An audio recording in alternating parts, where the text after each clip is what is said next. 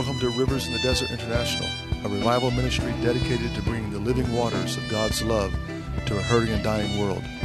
It is our desire as you listen to the following message that the Holy Spirit will fill you afresh and that you would be ignited into a fervency for Jesus. This is the day to be filled with the knowledge of His glory as the waters cover the sea. God is doing something new on planet Earth today, and you and I have the great privilege to be a part of it. We love you. Be blessed.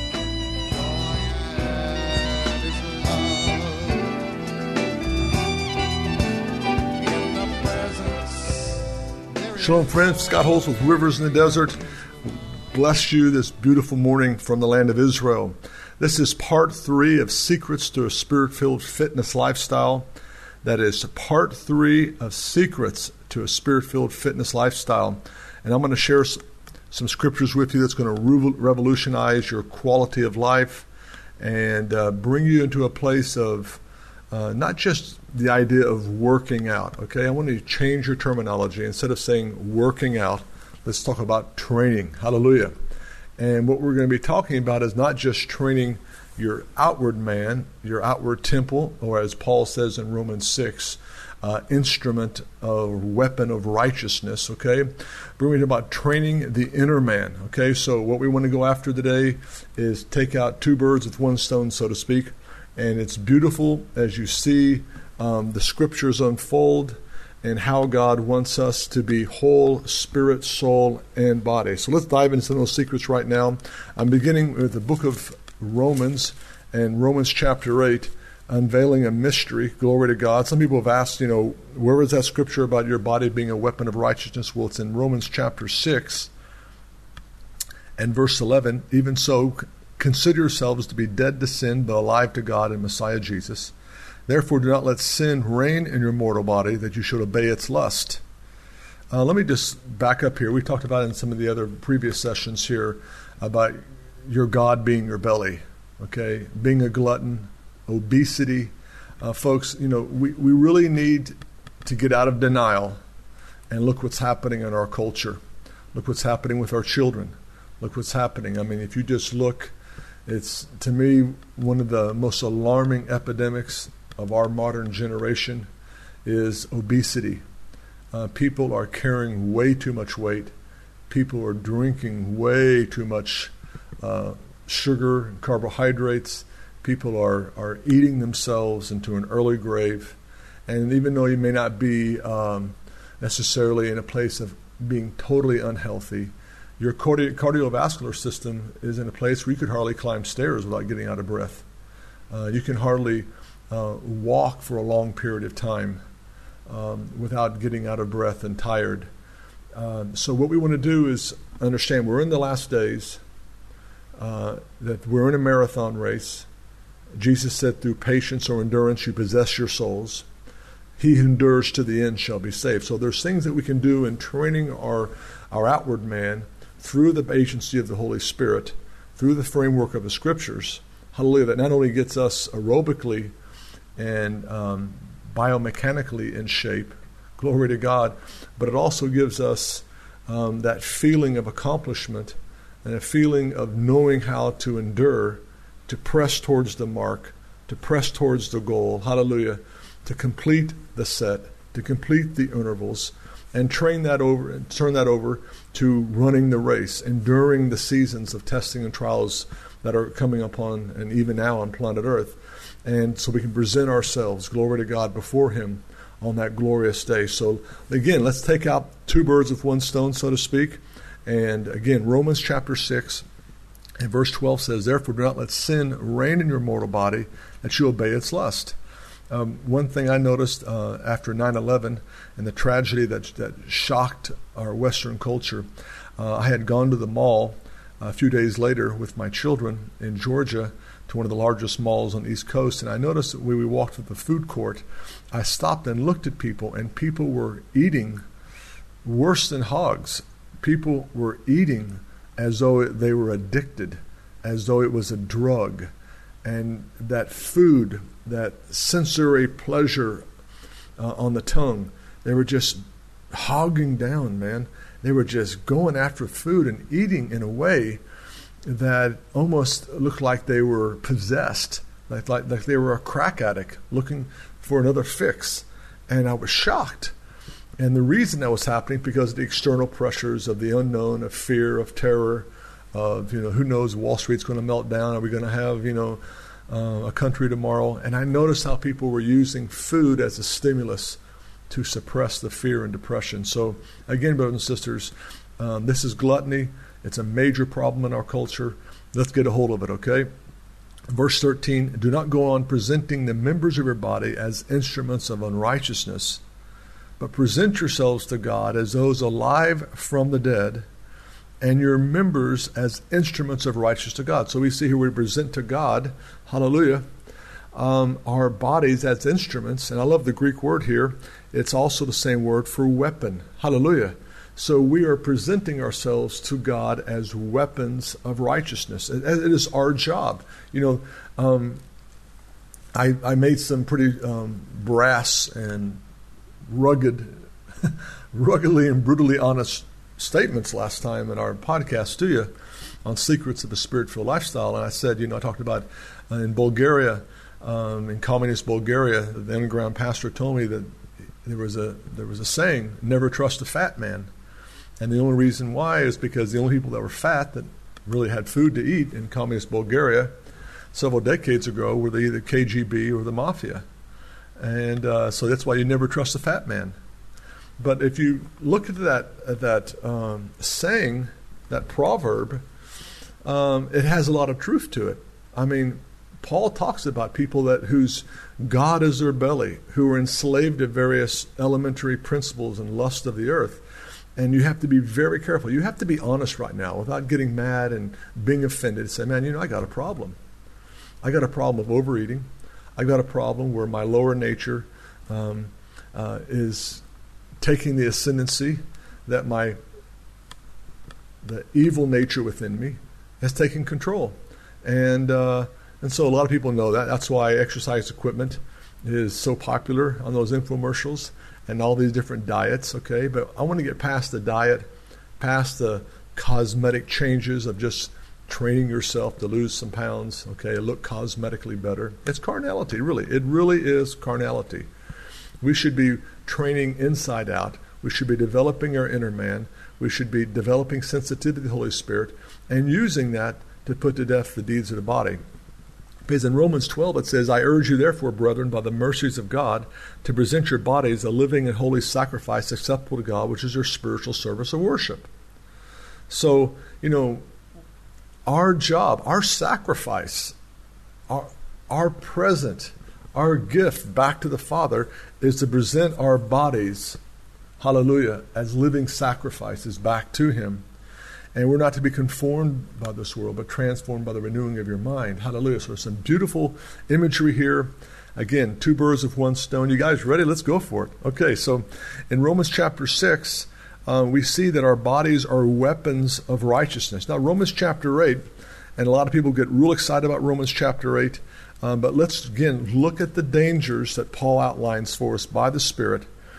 Uh, and we have to do that by looking at Romans chapter 7. If I can, by the Spirit of God, bring this fresh word to you, and you understand the enormity of the campaign against your personal life, okay, that you'll take the evasive actions that are needed, okay, to win this battle. Hallelujah. And the battle is really found in Romans chapter 7. Paul talks about the conflict of the two natures. And let me just break this down to more of a Cliff Notes version for you. If when you read Romans chapter 7, Paul talks about, you know, we are in the spirit, but I see a different law, you know, the law of my flesh. I want to do what is good, but then I end up doing what is wrong. And verse 23, it's very powerful. It says, I see a different law in the members of my body, waging war against the law of my mind making me a prisoner of the law of sin which is in my members. And you know, we had a lot of talk in America now, the the Boston Tea Party, this freedom movement of conservatives in the political arena, this idea of not being controlled by the government in terms of taxation and identity theft, and um, you know, all of our rights being taken away as America, you know, the land of the free, and uh, you know, brothers and sisters many of us are enslaved right under our noses. Okay? Right under our noses. Our very flesh has enslaved us. And Paul talks about here about this enslavement. And nobody wants to be a prisoner, especially Americans. They love their liberty and their freedom. So let's talk about this. What enslavement am I talking about? Well, if you notice in Romans chapter 7 and verse 23, this is so important if you can understand this war. He says, There is a different war waging in my body. Now, let's understand um, there's different words used by Paul and throughout the Bible concerning the lower nature, sin, okay, um, carnal nature, or the old man. Those are all pretty much on the same, they're synonyms of the same problem. And what I'm talking about, there is two natures within our body. And our job is to conquer the evil nature. Okay, uh, the rabbis came out with this. They call it the Yetzer Hara and the Yetzer HaTov. And they took that from Genesis chapter 6. Now, the Yetzer HaTov is the good inclination, and Yetzer Hara is the evil inclination. So they said, you know, within you, there is this war between the good nature and the evil nature. And, you know, it pretty much is pretty accurate. Today it's been uh, amplified into a, a bad teaching, especially in Kabbalah. But let's get back to what the scripture says and not what rabbis say. Let's get back to what not what the oral law, okay, and commentary says. Let's see what the scripture says. Because people had been given themselves over to the evil inclination, God decided to destroy the earth with a flood. Okay? And that's what God looks at. When people um, that know what is right and don't do it, and they give themselves over to that evil inclination, that brings the wrath of God. No praying, no standing the gap, no pleading, no crying. Okay, is going to stop that. God brings wrath upon the sons and daughters of disobedience, the Bible says. Now, it's interesting that this Yetzer Hara, this evil inclination, is exactly what Paul talks about in Romans 7 about this I find inside my members, my body. So a lot of Christians um, think, well, my body's evil, you know, my flesh, my lower nature, because they read the Bible in a certain translation. And the English is a very poor language in Bible translation, especially the New Testament. Um, and so we see here flesh, lower nature, the old man, are all really the same term for the evil inclination. But in Hebrew thought, the body is good. God created your body, and He said, Kitov, it is good. However, even though our bodies are good and are the temples of God, resident within our bodies is this mysterious sin nature, or the old man, or carnality, which is the evil inclination. And whichever one you feed is the one that's going to dominate your temple. So Paul says here, I want to do out of my inner man, out of my spirit, what is right. I concur with the law of God, but I see a different law waging war in my body. Now, let's understand what this word waging war is. It's the same reference that Peter says, 1 Peter 2.11, to, he says, abstain as pilgrims. Okay, remember that we're pilgrims on this earth. We're just passing through, hallelujah.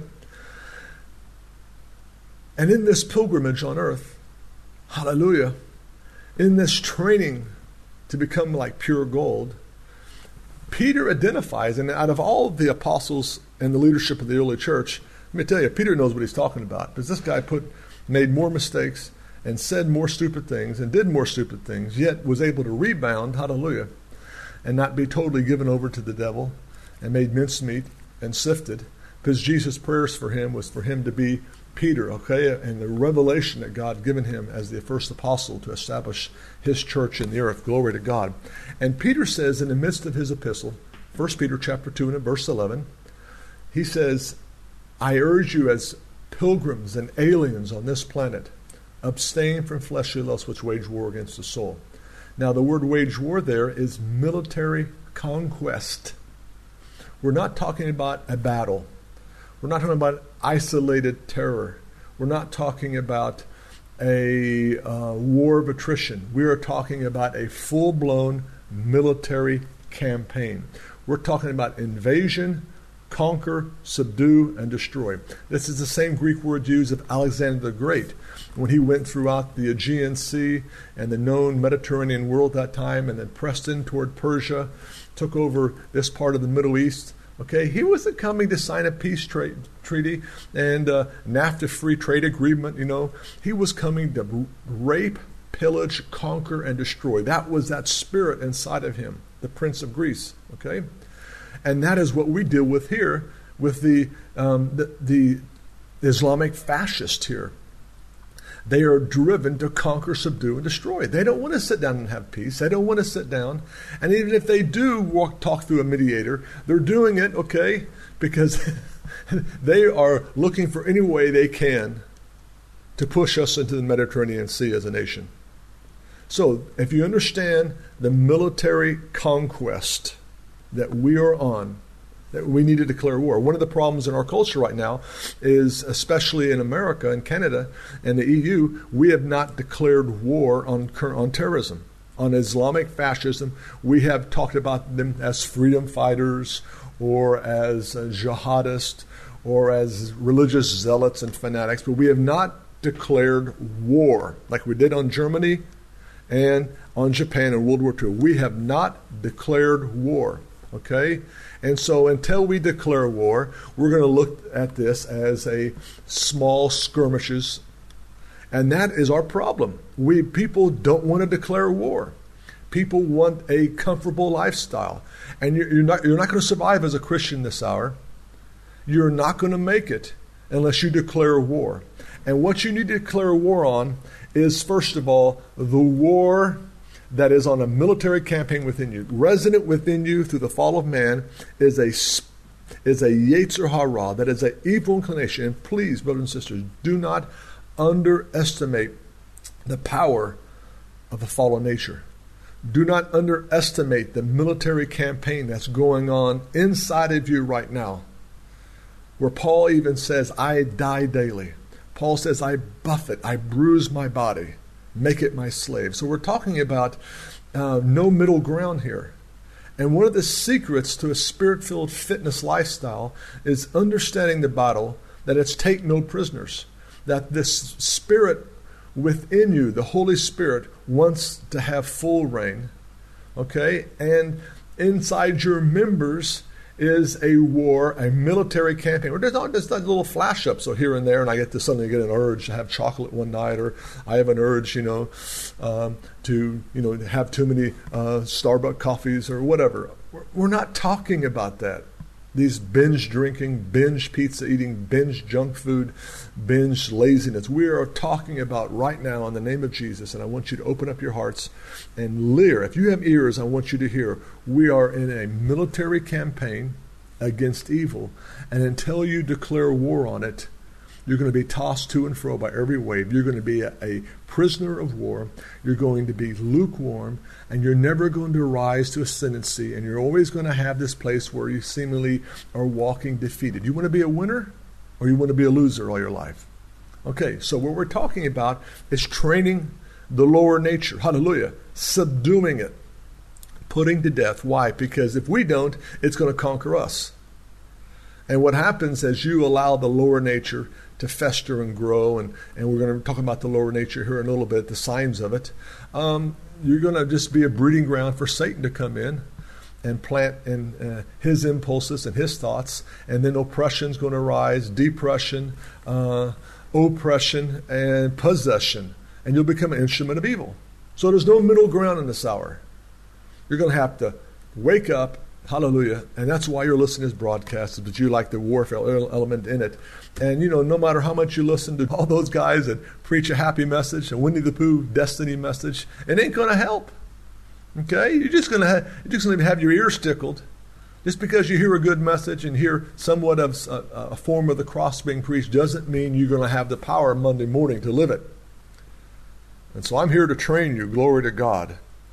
And so Paul says, I joyfully love the, the law of God in my inner man. But I see a different law, verse 23, 20, waging war, which is, again, the waging war is military conquest. So until now, until we get helicoptered out of here and go home to the glory realm, hallelujah, uh, we're going to have war. That's it. And we, we, we're going to have to wake up to that and thrive in the midst of this conflict. Now it goes on and says here, verse 24, What wretched man that I am, who will set me free from the body, this body of death? Thanks be to God through Jesus the Messiah, our Lord. So that on one hand, I myself with my mind am serving the law of God, but on the other hand, with my flesh, the law of sin. So Paul now talks about the inner man rising up and, and, and bringing a watering effect to his natural mind, a renewed mind that wants to serve God, but he sees a different law operating within him. And this can explain really a Dr. Jekyll, Mr. Hyde type personality, where you can be walking in the Holy Ghost and wanting to love God and talk and say all the right things and thinking the right things. But inside, you have this other law waging war, okay? And that's the law that we want to conquer. It's called the lower nature on a military conquest. So Paul says there is now no condemnation those who are in Christ Jesus. So if you're born again, you're filled with the Holy Ghost, and your mind is being renewed, and you want to do what is right, there is no condemnation towards you. Okay? Why? Because the law of the Spirit of life in Christ Jesus has set you free from the law of sin and death. Now, what's interesting here is where we're going to go in verse 4. In order that the requirements of the law might be fulfilled in us, who do not law, who excuse me, do not walk according to the flesh, but according to the Spirit. For those who are according to the flesh set their minds on the things of the flesh, but those according to the Spirit, the things of the Spirit. Now, it's really easy to identify who to run with in this hour. You know, one of your, be- your worst enemies is going to be your, your friends, okay? And these are tongue talking Christians who know all the right things, who love God, but make a decision to walk in the flesh because they find more pleasure and more comfort and more stimulus in the flesh and the carnal things than waging war in the spirit. And it's real simple. I mean, I can pick those people out pretty quick. What they say, you know, multitude of words exposes their, their heart right away what they do for entertainment, what they do in their pastimes. Are they uh, military waging war type people, or are they creature comforted and look for the grace message to cover up their sin? And I can go into this for hours and hours. You can listen to other broadcasts about that. Now, notice here, walking in the Spirit. And this is what we want to come to secrets of a spirit filled fitness lifestyle. The Bible says in 1 Corinthians chapter 3, Paul says, I, I wanted to speak to you as people of the spiritual. And the Greek word is pneumatikos, which means people of the pneuma, or people of the wind. Hallelujah. People of the Spirit. And Paul wanted to speak to this group of tongue talking, uh, charismatic believers in Corinth that had all the gifts of the Spirit in operation. Yet he could not speak to them as spiritual people, but as babes, as carnal people, even though they had the gifts of the Spirit. And uh, it's this is a very interesting situation, brothers and sisters, because you're going to have to separate yourself from Pentecostal, charismatic believers, okay, who can operate in the gifts of the Spirit, who have gifts and callings of God, who enjoy worship, who enjoy fellowship, yet they have decided to walk a walk of the flesh instead of walk a walk of the Spirit.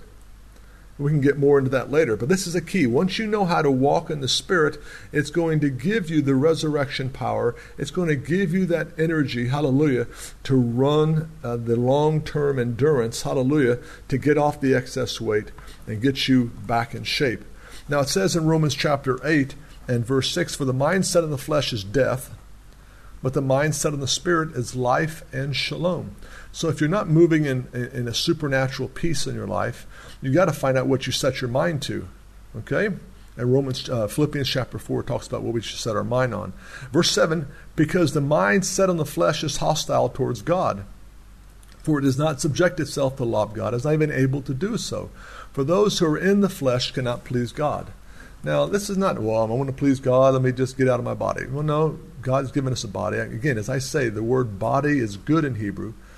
Uh, Paul brings it to a deeper revelation for us, which is the flesh or lower nature. It's that resident evil inclination within our body that is evil. And you're going to have to decide what you're going to listen to. You can listen to the, the good inclination inside of you, the desire within your spirit to, to, to love the law of God and to walk in it, or are you going to keep on yielding to the lower nature and then using the grace message as a cover up to keep getting forgiven, supposedly in your mind, of your uh, uncanny, okay, lukewarm Christianity. So you can't please God. I mean, the whole process here is to please God. The whole thing I'm talking about here is to please God. If you don't want to please God, I might as well turn off this audio podcast. You're just wasting your time. You're wasting my time. You're wasting God's time. Go just go go and live like the devil. Go and do what you want. Let God give you over to the lust of your flesh. Okay, He'll give you over. He'll give you over to more heightened pleasures so can destroy you. It says in Romans one. Think about it. You know, if you quit giving thanks to God, God will give you over to what lust you want. And I told you um, people uh, four or five years ago, I don't know the exact date on it, but I had a, a, a really scary vision from God one night. Uh, in the night, I had this night vision come to me, and I saw these. Um, um, these scientists develop these humanoids, these lifelike robots that were um, like you go to an auto dealership to pick up a car, you can go to this robot dealership and pick up these humanoids, okay, to either um, have somebody as a partner, um, fulfill sexual fantasies with, or have somebody that can operate as a maid, or if you know buy one for your elderly uh, parents in a nursing home and have somebody entertain them you can it comes in all different forms and sizes and shapes and all these things. And then the humanoid market moved into whatever was your greatest desire and pleasure in life that you could have this humanoid whether it be competing against somebody in chess or tennis or whatever. And it got to the point that these humanoids became the very thing people loved a very expression of of the sin they loved to be in. And then suddenly these humanoid creatures became the very demons that began to drag the people into hell. And as you know, those humanoids, those lifelike robots, are going on sale even now in Europe and Japan. You see, brothers and sisters, this whole thing's unfolding before us. We got to fight the fight of faith. Amen. Glory to God. He who endures the end shall be saved. Anyway, so it says here, those who in the flesh cannot please God. Those who are living according to this lower nature cannot please God. And it's not just pleasure and entertainment, it's also eating and all these other things. Okay? There is a pleasure, but it's not in self gratification. Now, verse 9 However, you're not in the flesh, but in the Spirit, if indeed the Spirit of God dwells in you. If anyone does not have the Spirit of Christ, he does not belong to him. And if Messiah is in you because the body is dead because of sin, yet the Spirit is alive because of righteousness.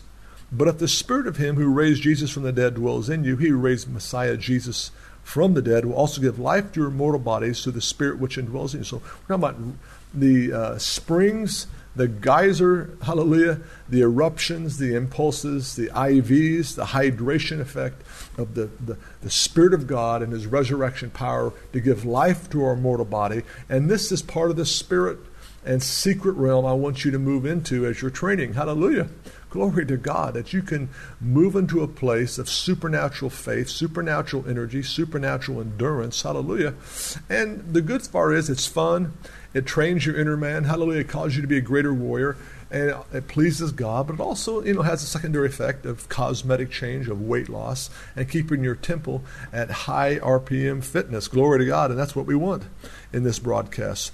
Now, it's interesting here, verse 12 so then, brethren, we're not under obligation to the flesh to live according to the flesh. Now, this is heavy here. If you are living according to the flesh, you must die. But if by the Spirit you're putting to death the deeds of the body, you will live. You know, people, you know, they, they, they, they sit there and they read Romans chapter 8. Oh, you know, nothing will separate me from the Father's love, you know, death nor life, nor angel, nor principalities and powers. And they stay in that and they take out of context Okay? They take out of it's like a kid, you know, sitting down to eat dinner. All he does is eat the yogurt and the applesauce and all the other vegetables and, and meat and, you know, carbohydrates. He doesn't eat because he doesn't like the taste. He doesn't like what his mom served him, okay? Folks, you can't sit there and just read Romans 8 and have these certain texts that you like without reading the whole book. Especially the last two chapters, what Paul is saying here. This is before Israel's salvation. Glory to God. If, if, the, if the Gentile church does not get their act together and learning how to put to death the deeds of the body and walk by faith, God says that He'll cut us off and He'll graft in back of Jewish branches. That's the context of Romans 8, 9, and 10. And 11. Anyway, so let's find out how we can do it. Now, it's very interesting here. It says, if you do not, if you walk according to the flesh, you're going to die. Well, God is good all the time. God is good. Yeah, well, your definition and my definition of God's goodness is not his definition of goodness. He says if you walk according to this lower nature, you must die. Okay? But if you walk according to the Spirit, you're going to live. And not just walking according to the Spirit, it's like walking and putting to death the deeds of the body. And verse 14, for all who are being led by the Spirit of God, these are the sons of God. I've heard this taken out of context over and over and over. Verse 14, oh, those who are being led by the Spirit of God are the sons of God. And talk about being led, hearing God's voice, and inner witness, and learning how to prophesy, and learning how to move in the gifts of the Spirit. And they've taken this out of context. To be led by the Spirit and be the son and daughter of God has nothing to do with moving in the gifts here. That's a secondary. It has to do with yielding to the Spirit of God to put to death this lower nature that's on military campaigning against you. Interesting, isn't it? Whew. Man, that cuts it right to the bone, man. That's the sharp two edged sword of the word right there. It's judging the thoughts and intents of our heart right now. That we are not sons and daughters of God if we're not led by the Spirit to live a training lifestyle of putting to death the military conquest that's within our lower nature. If we allow the military conquest to take us over, if we allow ourselves to walk, it, it doesn't take a whole lot of practice. You just yield to the flesh. It's pretty easy. And if you continually yield to that lifestyle, you're no longer a son and daughter of God. It says it right there. It says you must die.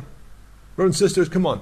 Let's flush ourselves of all the things we've learned and say, God, let's start back at the basics. Let your word teach me exactly what I need to know here. And so we see here that we are being led by the Spirit to put to death the lower nature. And this is how you can make your training easy, okay?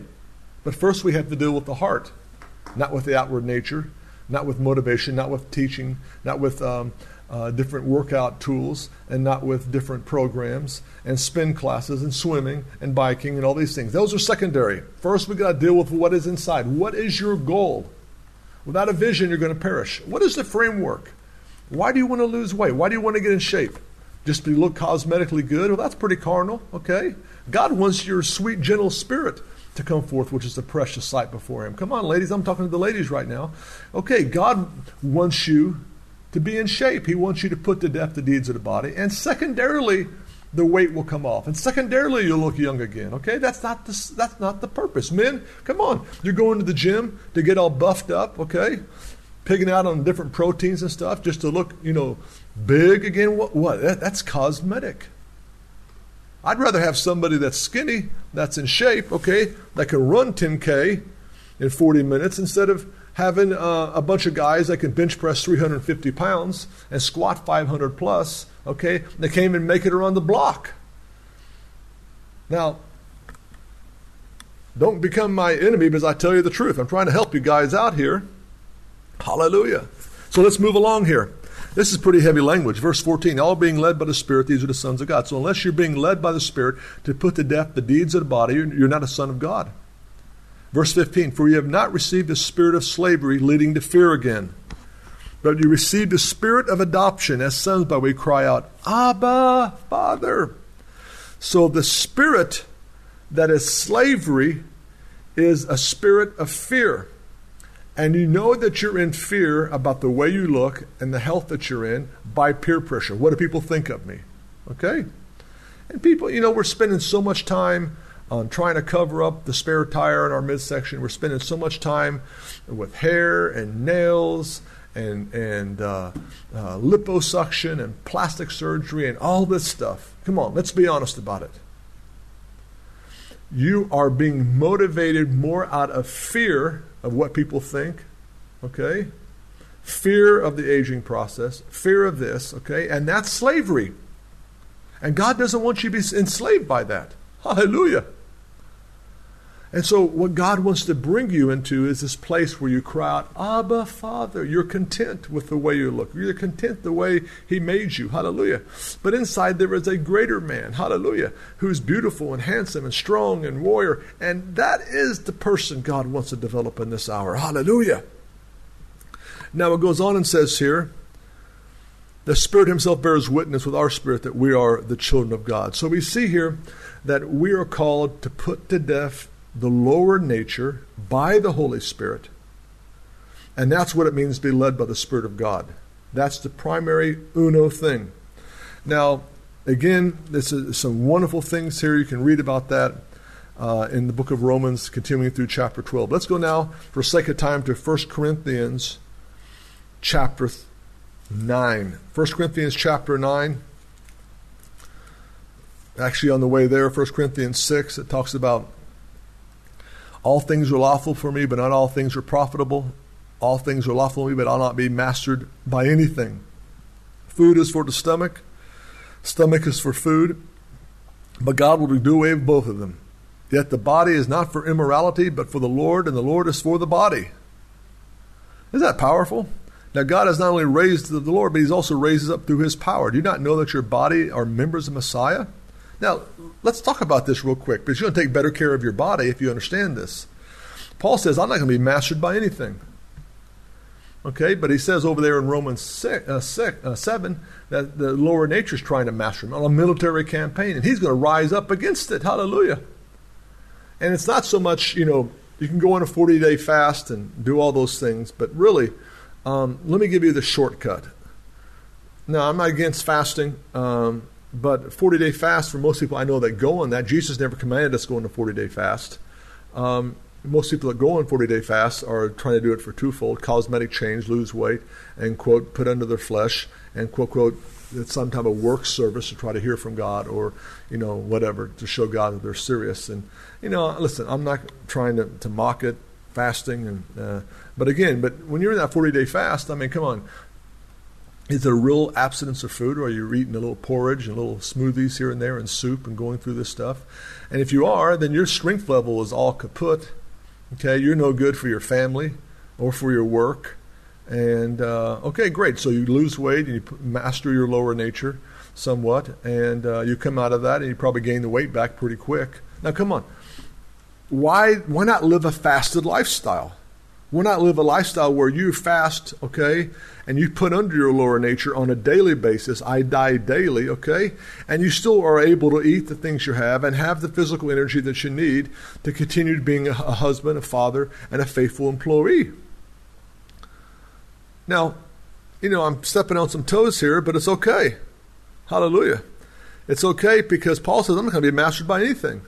I don't see Paul talking about prayer and fasting here going on to these 40 day binges of uh, prayer and fasting where you separate and go and disappear for a while and come back and you're so skinny you have to dance in the shower to get wet.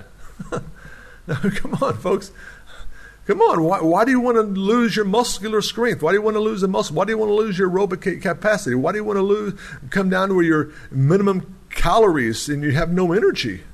I just don't understand that. The purpose of fasting is to subdue your lower nature. Okay?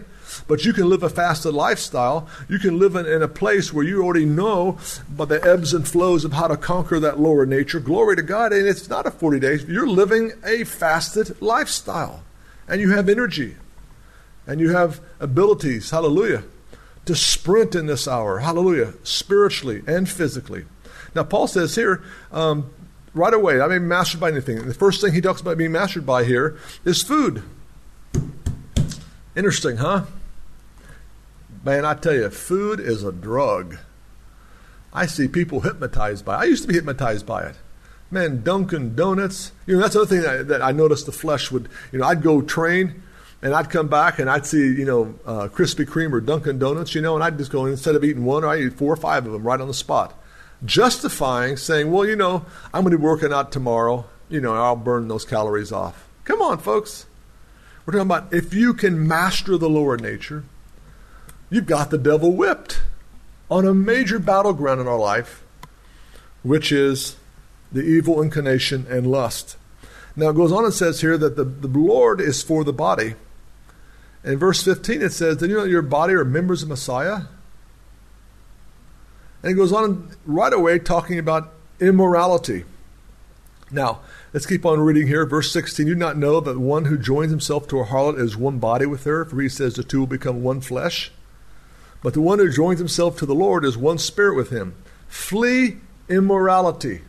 You know, it didn't say walk away, it says flee, run away in terror. Every other sin that a man commits is outside the body, but the immoral man sins against his own body. Do not know that your body is the temple of the Holy Spirit, which is in you, who you have from God, that you're not your own. You've been bought with a price, therefore glorify God in your body. So right now, we see our body is not even our own. And that we're to glorify God in our body. And the main way to glorify is to flee immorality. How can you be a Levite unless you keep your Levites on? Have you noticed how many ministers are falling into sexual sin? I'm talking about homosexuality, pornography, um, masturbation, uh, weird perversion, divorce and remarriage, all based out of lust. You know, I, I know this um, one female minister. I don't know if she calls herself a prophetess or evangelist now, whatever, but it's a real sad story. That you know, she, I think, in her fourth or fifth message now, uh, uh marriage now, and what? I mean, I mean, I understand people make mistakes, and I'm not against people necessarily um, in in uh, ministry because they've divorced, remarried. There's a lot of complications why that happened, whatever. But if you're jumping from one marriage to another and still in ministry, you have some serious problems of lust. You have some serious problems of discernment, and you have some, some serious problems with control in your life. And if you can't control your lower nature, you're disqualified for ministry. I'm not saying you're disqualified and going to hell. I'm saying you're disqualified from leading. Because the only way you can lead is the same way Jesus loves his church. And that is the mystery between husband and wife. And that is why um, it takes strong marriages to have strong ministries. Yet today we see so many ministers, you know, divorcing and getting remarried and you see the, the message that they're coming out with is a very grace heavy message. Why? Because they need it. Because they got psychotic problems. They got demons tormenting them. Okay? They got a track record behind them. Just look at the footprints. And they're trying to get rid of the spot, spots that they have. No, Jesus loves me, Jesus loves me this. And I know Jesus loves and he forgives, without a doubt. That's part of the message of grace. But why are people continuing to sin in the message of grace if they've been really captured by it? Now, I'm, i know I'm stepping a lot of toes here, but look at this. Paul says every sin is outside the body except the sin of immorality. The sexual sin is a sin not just against your own physical body, but against the very body of Jesus. I don't think we're taking these things to heart. I find out that glory to God, as I've moved into this secrets of spirit filled fitness, which is just really uh, a, a fruit, a area that's opened up for my own personal walking the, the highway of holiness. Glory to God. Is it's really sad right now, brothers and sisters, because there's there's so much lust and so much sin and overeating within the leadership of the church. And, the, and we can get you to the place of training your inner man to win the war, the military conquest of your lower nature, it's going to suddenly filter over into all these different areas your marriage life, keeping your body pure if you're single. Come on, folks. It's all right here. It's so powerful. Now let's go on and says here in 1 Corinthians chapter 9, Paul talks about verse 11. If we sowed spiritual things to you, is it too much we should reap material things? So remember, I'm sowing these spiritual things to you that's going to help you. And you should, you know, you don't walk to a restaurant and buy, eat a great meal and walk out without paying for it. Now, we're doing it for no charge, however, but we have things to be taken care of. Glory to God. And continue these broadcasts to you. We have overhead, we have responsibilities. And consider giving a generous gift, a big, generous gift, into these secrets that are going to set you free and how are setting you free. Glory to God. Now, it goes on and says here, in chapter 9 and verse 19, though I'm free from all men and by myself a slave to all, that I might win the more. So you're not going to understand true freedom until you conquer your lower nature by the Holy Spirit. And then once you conquer your lower nature by the Holy Spirit, your true freedom is turned into giving yourself for others. Have you noticed how selfish Christians are today? The love of many is waxed cold. The agape love of many people are just self centered. Me and my family, the Lord, I'll take, uh, Lord bless me and my wife and my kids, us four and no more. Come on. People become very individualistic. Why? It's all traced back to not understanding how to conquer the lower nature. So Paul says here, to the Jews I became as a Jew, I might win the Jews. Under the law, I'm not under the law. Okay. I became all things to all men. Interesting. So if we want to reach Jewish people, we come as Jews to win the Jews, but at the same time we can switch and become as a Gentile and win the Gentiles. We're not locked in to one ethnic group. Glory to God. We can become all things to all men. Hallelujah. Why? Because we know the freedom that we've obtained through the resurrection power of the Holy Spirit in our inner man. Glory to God. Now, it goes on in verse 22 The weak I become weak, that I might win the weak. I become all things to all men. I do all things for the sake of the gospel, may be partaker of it. Verse 24 Do not know that those who run in a race all run, but only run receives the prize. Run in such a way that you may win. I see a lot of believers, the way they live, and to win this race is the finish line, the judgment seat of, of Messiah. Okay? I see a lot of people running just to run, just to say, oh, I'm going to make it and God will forgive me once I get there. He knows my problems. Well, who says you're going to make it? Where does the Bible say once saved, always saved? You know, God has predestined people. God's eh, pre election. It's just amazing mystery that needs to come forth. But I want to say this uh, why are you running? Just hoping to make it? I'm not going to pin my eternal salvation on some Yahoo that preaches these, these carnal Winnie the Pooh messages. I want to know how to buffet my body. I want to know how to put it under. I want to know how to win against this military conquest with going on within me like Romans 7 says. And then out of that victory, out of that aroma of triumph, hallelujah, take on the enemy in my uh, sectors of responsibility, take on, glory to God, counter uh, terrorism, take on um, regional warfare, hallelujah, plunder hell of its, of its amassed um, concentration camp prisoners. Hallelujah. You see how this, as we know how to master our lower nature, it, we get more responsibility in more spheres of war. Glory to God. So Paul says here, um, run in a way that you may win. Brothers and sisters, I'm, when I'm preaching to you, I'm running this race to win. That's it. My face is set like flint. Man, I'm going after the prize. After this prize laid up for me in heaven. Hallelujah. And not hoping I can make it. And I'm not going to let somebody else deceive me or throw me off course. Hallelujah. Verse 25 And everyone who competes in the games exercises self control in all things. They do it to receive a perishable wreath, but we an imperishable. Paul talks about exercises control in all things. Folks, you just can't let your hair down anymore, okay, and sit there and just just flesh out in front of the TV set or the internet.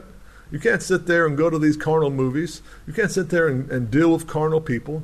Come on, folks. You're going to have to guard your heart with all diligence, the Bible says, for out of it are the issues of life. We are in the last days. I see 911 all over the place. I started this broadcast at 911. It's curious. I looked at the right hand clock here. I saw 911 as we started this broadcast to you. Now it goes on. Verse 26 is the mystery. Therefore, I run in such a way, I buffet my body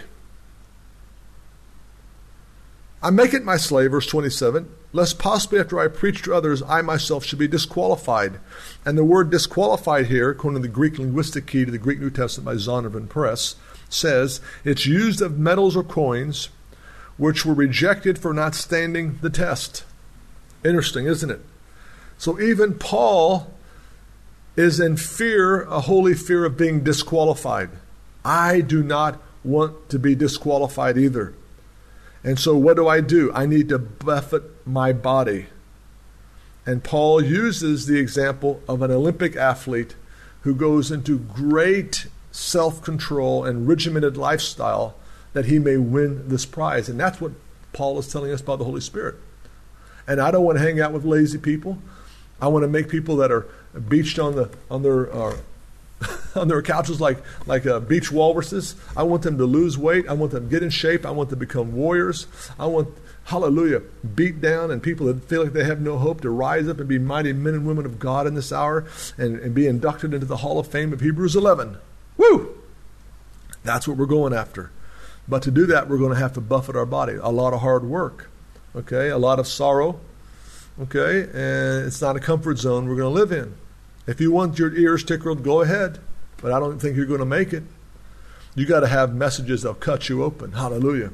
And so it says here, very interesting. Paul turns to the image of a boxer to reintroduce the principle of self restriction and self negation. Paul talks about striking under the eye to beat black and blue. Is that crazy? I've said this over and over in these broadcasts. I, I went to some of the finest Bible schools and sat into some of the finest Bible translators. And, you know, I've been around for 30 years. I didn't fall off a tree yesterday. And I've never heard a sermon on how to bruise your body. You know, we got we got these other people preaching out there that well, we're in Romans eight now, and uh, you know we've already been delivered from this body of sin. You know, we accepted Jesus, and we you know all this new man. Well, what? No wonder you're flaky. Come on, the Bible says, buffet our bodies, make it my slave. Are you, are, you, I want you to be a control freak. I want you to buffet your body. Come on. The same way that you've been taught to count calories, okay? Okay? And you say, man, why did I eat that chocolate cake? Man, I feel horrible now. Why did I do that? Why did I do that? I, that's it. I am going to get in shape. I'm going to, to get my calorie intake under control. Okay, great. That's all awesome. And, and you can do that in natural strength. And you can do that with a desire to look cosmetically better. And you can do that, okay, and, and emphasize self control. People can do it in the world without even knowing Jesus. But I want you to live in a place of slavery to the inner man, and the outflow of the inner man gives you the power and the joy and the strength to live this regimented lifestyle where you have fun. And it flows over into more areas than just being a workaholic and working out all the time, trying to keep your body fat at a certain level. Hallelujah. You see the freedom that's in this message? We're talking about secrets to a spirit filled fitness lifestyle, brothers and sisters. So Paul says here, I buffet my body. I never heard I never heard a message like this, how to bruise your body. So I buffet my body. Yeah, I go to that buffet on Sunday afternoon, and eat all you can for seven dollars. We're not talking about buffeting your body. We're not about buffeting it. Making it your slave. Paul says here to lead it black and blue. To lead into slavery, to make a slave, to treat one as a slave. The two verbs give the picture of an athlete who does all to discipline himself to keep his body under rigorous control in order that he might serve and not hinder the progress towards the goal. So you hear wars and rumors wars, earthquakes in different places. You see all that's happening in the world system today, okay? And you can sit there and say, man, we're in the last days. Man, we could be heading toward Armageddon really soon. This is the time to lift up our head because our redemption and our liberation draws near. And the liberation is coming is from this fallen nature. Hallelujah where we're going to receive a new body. Ooh, way to God. We're going to hang out in the new heaven, the new earth, and the new Jerusalem. It's all cool. Read the end of the book, man. It'll just it'll peak out your morale. But until then, we got this conflict in inner nature. And I think what's so cool about it is that we can walk in the Spirit and out of that same overflow, use that overflow to buffet our bodies into a place of weapons of righteousness where we come back to the original pattern of a hardworking soldier hardworking farmer, and a hardworking Olympic athlete. Hallelujah. And it doesn't matter what happens. If your transportation goes out, if, if something happens in our culture through a terror attack or war, and we go back into our agricultural based society, we go back to the Stone Age, so to speak, we're not, we don't have a problem because our physical nature is like Caleb. I'm as strong now as I was when I was 40 years old. I'm 80 years old. Give me this mountaintop. Hallelujah. And so that's what we're moving towards. Hallelujah. And it's a joy. It's a joy to be full of energy. It's a joy to be in fit in a, in a Holy Ghost fitness. Hallelujah. And not be possessed by a fitness lifestyle that many fall into. So Paul says, I don't want to be disqualified. Interesting, isn't it? So how can we bruise our body? How can we buffet ourselves? How can we maintain this place of spiritual stamina and endurance? Well, it's by the Holy Spirit. Hallelujah. The Holy Spirit can flood you with this goal of being endurance motivated. Now, 2 Timothy chapter 2, as we start to conclude this broadcast, I hope you're getting something out of it. I know you're getting something out of it because I can feel the Holy Ghost coming out of my belly giving you these words and saying things I never planned on saying. Hallelujah. Now it says in 2 Timothy chapter 2, which is the final words of the Apostle Paul before he's taken and martyred, and he's given the apostolic um, mantle, the baton of leadership to young Timothy, who also is an apostle, to run with. This is one of his final letters of instruction. And he says in verse 1 of chapter 2 of 2 Timothy, You therefore, my son, be strong in the grace that is in Messiah Jesus. So strong in this message of grace. Hallelujah. I don't need to go into that now. It's a powerful subject. But notice the message of grace right away goes into verse 2 and the things which you have heard from the presence of many witnesses, these entrust to faithful men who will be able to teach others. So, right away, the message of grace is not to be lawless and do what you want and think that the blood shed on Calvary will forgive you for whatever you do, and you just make it into heaven by the skin of your teeth. No, the message of grace we're strong in is to cause us to entrust this message to other men who are faithful. See, when you're faithful for your lower nature, and you're faithful in your marriage, and you're faithful in your tithes and offerings, and you're faithful with your tongue, and you're faithful in subduing your lower nature, hallelujah, you get the great opportunity of becoming a safety deposit box to faithfully carry the mystery and the message of the gospel. That's what Paul is saying here. He's telling Timothy, look for men that we can commit to safekeeping. It's almost like the idea of a safety deposit box. There's a mystery of the gospel here. There's many enemies out there. There's enemies of the cross, son. And I want you, my son Timothy, to take this message that's been revealed to you and entrust it into the safety deposit box of faithful men who can run with the same message. And that's what our goal is, is to raise up disciples. How can I really disciple somebody and make them a disciplined follower of the Lord Jesus if I myself am not disciplined? And second, I can see right away how disciplined you are, not by when the anointing's on you, but when the anointing's not residently on you, and how you eat at the dinner table, okay, and how you live. If I don't see you mastering your body, why should I sit there and let you be mastered by what you teach me? You see, brothers and this, this is really going into a place. Now, I remember one pastor said to me in Houston, Texas, Well, I don't like pain. I found this piece of workout equipment, I guess, I don't know, it's $17,000 or $30,000. And all I have to do is like, you know, five or 10 minutes a day and I can keep in aerobic shape. And I'm like, man, what are you? You a buffoon? What's wrong with you? Did you park your brain at the door? I mean, give me a break. What are you talking about? You don't like pain? I guess you shouldn't be a Christian. But Paul says, I buffet my body daily. Come on. If you don't like pain, well, maybe you ought to check out and find yourself a different religion. Find something you're comfortable with. And it can be an excuse for how you want to feel. You got Hindu and all those other stuff going on out there, and Buddhism, and all this other progressive, demonized doctrines of demons out there. Okay, and they're all talking about, you know, how you can eat, you know, and giving in marriage, and you know, giving themselves over to their own comforts, their own pleasures. If you want that, go ahead. But that ain't the gospel of the Lord Jesus. The gospel of the Lord Jesus here, look at verse 3. It says, Suffer hardship with me as a good soldier of Christ Jesus. You know, my oldest son, he's in the special forces here, and he's in boot camp training. I see how he tells me what he goes through and what they put him through there. And he's faithfully suffering hardship as a good soldier. He wants to be a good soldier in the IDF, he wants to serve the country. He wants to uh, achieve, you know, what he feels God has called him to do, and he's suffering hardship. I guarantee if he didn't like hardship, he wouldn't be there. You got to suffer hardship. This is not a message of comfort.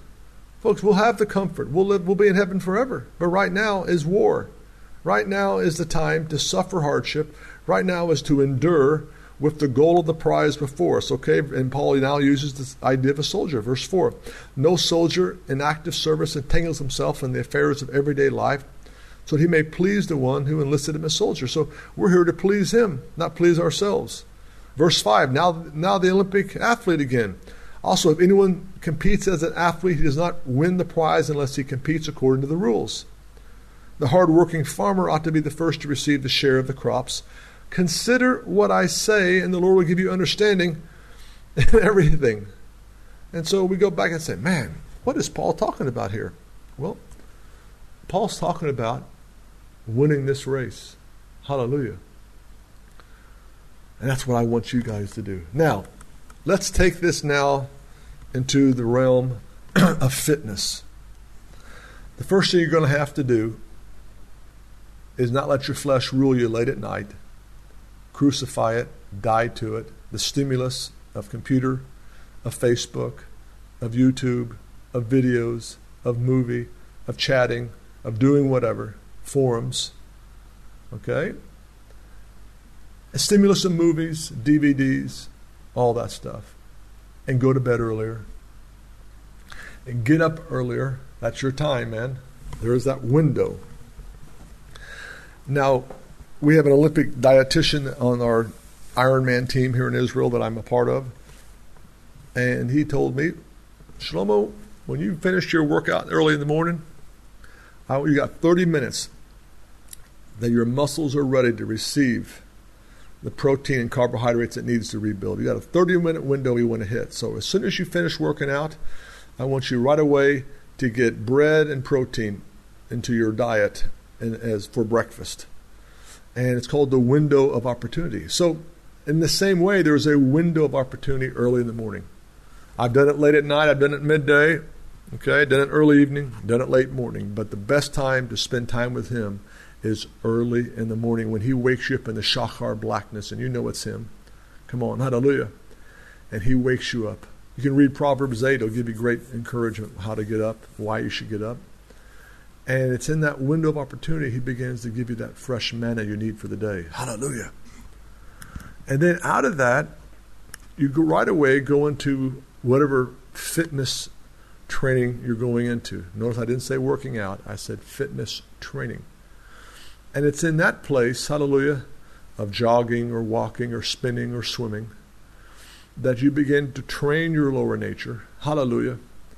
You begin to reap the benefits of a fitness lifestyle that is being birthed out of number one, a desire to put under your lower nature. When your body says it doesn't want to do it, you do it. To reap the results of what it feels like to be healthy again. Hallelujah glory to God, to lose the excess weight, to eschew and, and, and shun and put aside overweight, uh, obesity and all the secondary health problems that come about with it, to come to a place where you, live, hallelujah, in a zone of refreshment and you're able to mobilize at a drop of a hat without fear of, of being fatigued or worn out. Hallelujah whatever God wants you to do for that day. And it's in this place, hallelujah, that you then start your workday and the errands and things that you need to do. Brothers and sisters, it's been a real joy to bring these messages to you. Um, again, it's a pioneering work. This is a work um, where I've never had anybody trained uh, me in a spirit filled lifestyle, but let me tell you the fruit that's come out of this. For 18 months now, I decided, I made a decision, I'm not going to be a couch potato anymore. I've lost, um, whew, close to 50 pounds. I feel 18 years old again. You know, people comment, man, look at you. You look like you're 18. You look like you're 18 years old. I would think that you're 18 if I didn't see the gray hair on your head. Amazing. Well, it's not just looking good, not just getting my body weight down to where it needs to be at. It's getting myself to a place of discipline. Hallelujah where I'm not afraid of endurance. I'm not afraid of going out. And I've slowly, I put a 12 month plan. Got to be patient now. 12 month plan. I wanted to be at this certain level physically. And uh, I'm not doing it to race or to gain a medal, even though God has used that. I was able to win two uh, silver medals, one in a, a, triathlon event in America and Canada, and a second, I won a silver medal in the Olympics at the Maccabi Games this last summer in the time trial event on the on the on uh, the cycling which is one of the most grueling events in the history of all sports. And God was able to not just bless the training and use it as a sign and wonder to the unsaved Jewish people I train with and the, and the soldiers that are a part of these different teams, but also um, a, it, was a, it was a supernatural rush of revelation to me that, wow, when we discipline ourselves and we do our part, the Spirit of God can come in and do amazing things through us and in us. Hallelujah. And it's pretty exciting because you return back to the original pattern that God created us to be at. Hallelujah. And you feel healthy, you feel well, you feel excited, you feel the endorphins kick in, glory to God, and you, you enjoy offensive maneuvers. You enjoy prophetic camouflage ambushments of the enemy to win souls, to take out terrorism, to bring justice, expose corruption. Everything we're called to do to expose. And it comes out of this place of being like Olympic runners, endurance. And what it filters over to me is, you know, endure to the end. This is what really is built inside of me. Wow, I understand endurance. I understand what it means to run a marathon. I understand what it means to run and where your body doesn't want to do it and you hit that wall, but then you run through it and you experience um, the self preservation nature uh, of our minds suddenly melt away and you feel the endorphins kick in and you hit this runner's high. Glory to God. This is what Jesus is talking about through the Apostle Paul's pen is running the race to win. Hallelujah. Where we understand the ebbs and flows of dying to self. We understand the mourning. We understand the, the valleys. We understand what it means um, to suffer hardship as a good soldier. Hallelujah. And then we understand the free, sweet fruits of victory. And it's in this process of not just doing athletic events, not just winning souls through this lifestyle, but now we're using this lifestyle to run us into the Hebrews 11 Hall of Fame of Faith that we endured by seeing Him who is, is invisible. I'll leave this thought with you. Hebrews 11, Moses left all the pleasures and the wealth of Egypt by seeing him. He endured by seeing him who is invisible. How can you see somebody who's invisible? Well, I'll leave that between you and the Lord. Hallelujah. May He shed light on that for you. May you come into a place of great endurance, faithful to the end. Hallelujah. We love you guys. Again, remember, um, we're here giving you this broadcast and if we're sowing spiritual things into you, Paul says we should receive material things back from you. Uh, we're in a critical hour right now. Uh, we've been in Israel for 30 months. It's much easier to go back and live in America and itinerate, go back to do what I was doing before to take care of my family uh, and provide for their schooling and their house, uh, housing and utilities. And we're in a situation now where um, partners have been disrupted by the enemy. Our supply line's been disrupted. People may have forgotten about us or whatever's going on. And we're in a critical situation that we need a resurgence of giving, a, uh, a resurgence of offerings to come in. We need ammunition. Uh, we need ammunition. Con- uh, the special units are contacting me. They're needing different gear that the Army doesn't supply. They're needing different things. They're needing um, things, and we have some great ideas to bless them and to help them. Second, we, we need, want to build out the training center here that we can disciple these young men and women that are coming to us. Hallelujah. And the third, Dalit and I have given everything, every bit of last bit of savings, and we're incurring a place where we need right away infusion of capital. You can contact us to find out the exact amount. You can go to our website and see uh, how you can give through credit card, uh, through uh, money order or through wiring. Uh, brothers and sisters, thank you for giving us the privilege to come into your home, to come into your mobile environment, wherever that, wherever that may be, to give you these secrets of the kingdom. Hallelujah. That you can run the race and win. Glory to God. And to smell and enjoy the thrill of victory, the joy of plundering the enemy's camp, of binding the strong man, of putting on night vision goggles and doing recon up the river of God to rescue MIAs and POWs in the prison camps of sin. Whoa! Hallelujah! And we rejoice in this. It's so exciting to know that our names are written in the Lamb's Book of Life, that we're going to stand before Him one day and He's going to say, Well done, good and faithful. Hallelujah. It was worth all the persecution. It was worth all, all the backstab. It was all, worth all the friendly fire. It was worth all the sufferings, all the hardship. Hallelujah. Thank you, Lord, for this refinement. Hallelujah. Thank you that we can walk in divine health in our bodies. Lord, I just pray for the friends and partners and those that are listening that they'll enter into these mysteries of the kingdom. They'll understand these secrets to a spirit filled fitness lifestyle. It's not about just being cosmetically in shape. It's not about just being into a certain VO2 max or a certain aerobic condition or certain body weight and fat index. It's about being members, our members, joined with Him, presenting our bodies as a living sacrifice, being endowed with power like Elijah to outrun the horse and chariot if need be. Glory to God. To condition ourselves for the endurance of these last days, to win the prize, to buffet our bodies. Father, freely I receive, I freely give out. I thank you, your return word does not return void. Thank you for blessing those that are listening. In the mighty name of Yeshua. Well, that's part three of Secrets to a Spirit Filled Fitness Lifestyle. Stay tuned. We got more to share with you. Hallelujah. Until then, if you have questions, I can help you out with some of your training, uh, some of your diet, uh, with different ideas of how to yield to the Spirit of God and mortify and put to death the deeds of the lower nature. And again, you can read in Galatians about that. You know, one of my favorite chapters, Colossians 3 seek those things which are above, not things on the earth and then consider your body dead to immorality and anger and outbursts and all these deeds of the flesh. It's just powerful. It's just a powerful place. Hallelujah. And I know you're not getting this diet in a lot of these churches out there because this doesn't build an audience, okay? This is a message that builds an army, elite tactical units, and it's a privilege to share it with you. We love you guys. Again, do pray how the Lord would help you. You know, what we're doing here in Israel is not for ourselves, it's to win the lost sheep of the house of Israel. And we need more ammunition in this hour. So send some parachute drops, send some supply drops. We need reinforcements, we need ammunition. Glory to God to take this thing to the next level. And thank you for your financial gifts and your prayers to meet those ends. We'll talk to you again soon. This is Scott Holtz with Rivers in the Desert, bringing you fresh rivers in your desert situation. Hallelujah. God's doing a new thing.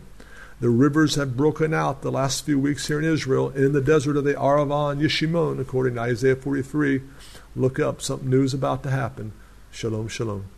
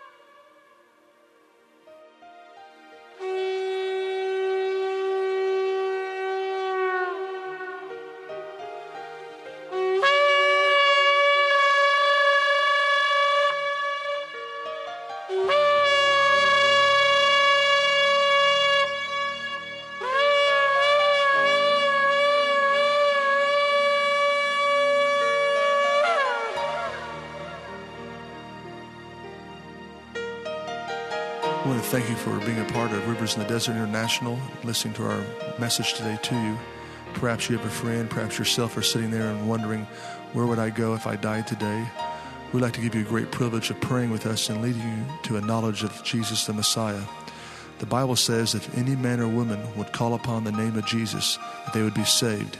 The Greek word for saved is healed, delivered. It's a wonderful promise. You're there now in your automobile, perhaps at home listening. Go ahead and pray this prayer with me. Say, Dear Father, I ask you in the name of Jesus to forgive me of my sins. The Bible says, if anybody would call upon your name, they would be saved. I'm calling today, Lord. Save me, forgive me, cleanse me, take all of my sins and cast them into the sea of forgetfulness. Father, I'm coming running home to you now. In your name I pray. Amen.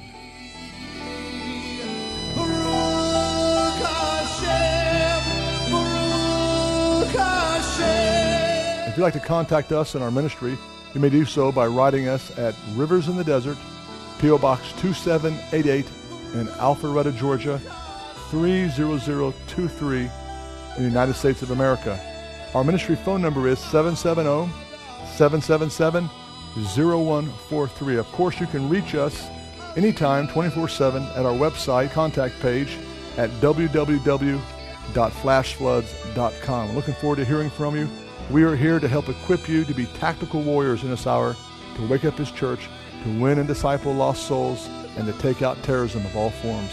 God bless you. I'm looking forward to hearing from you. Shalom, shalom.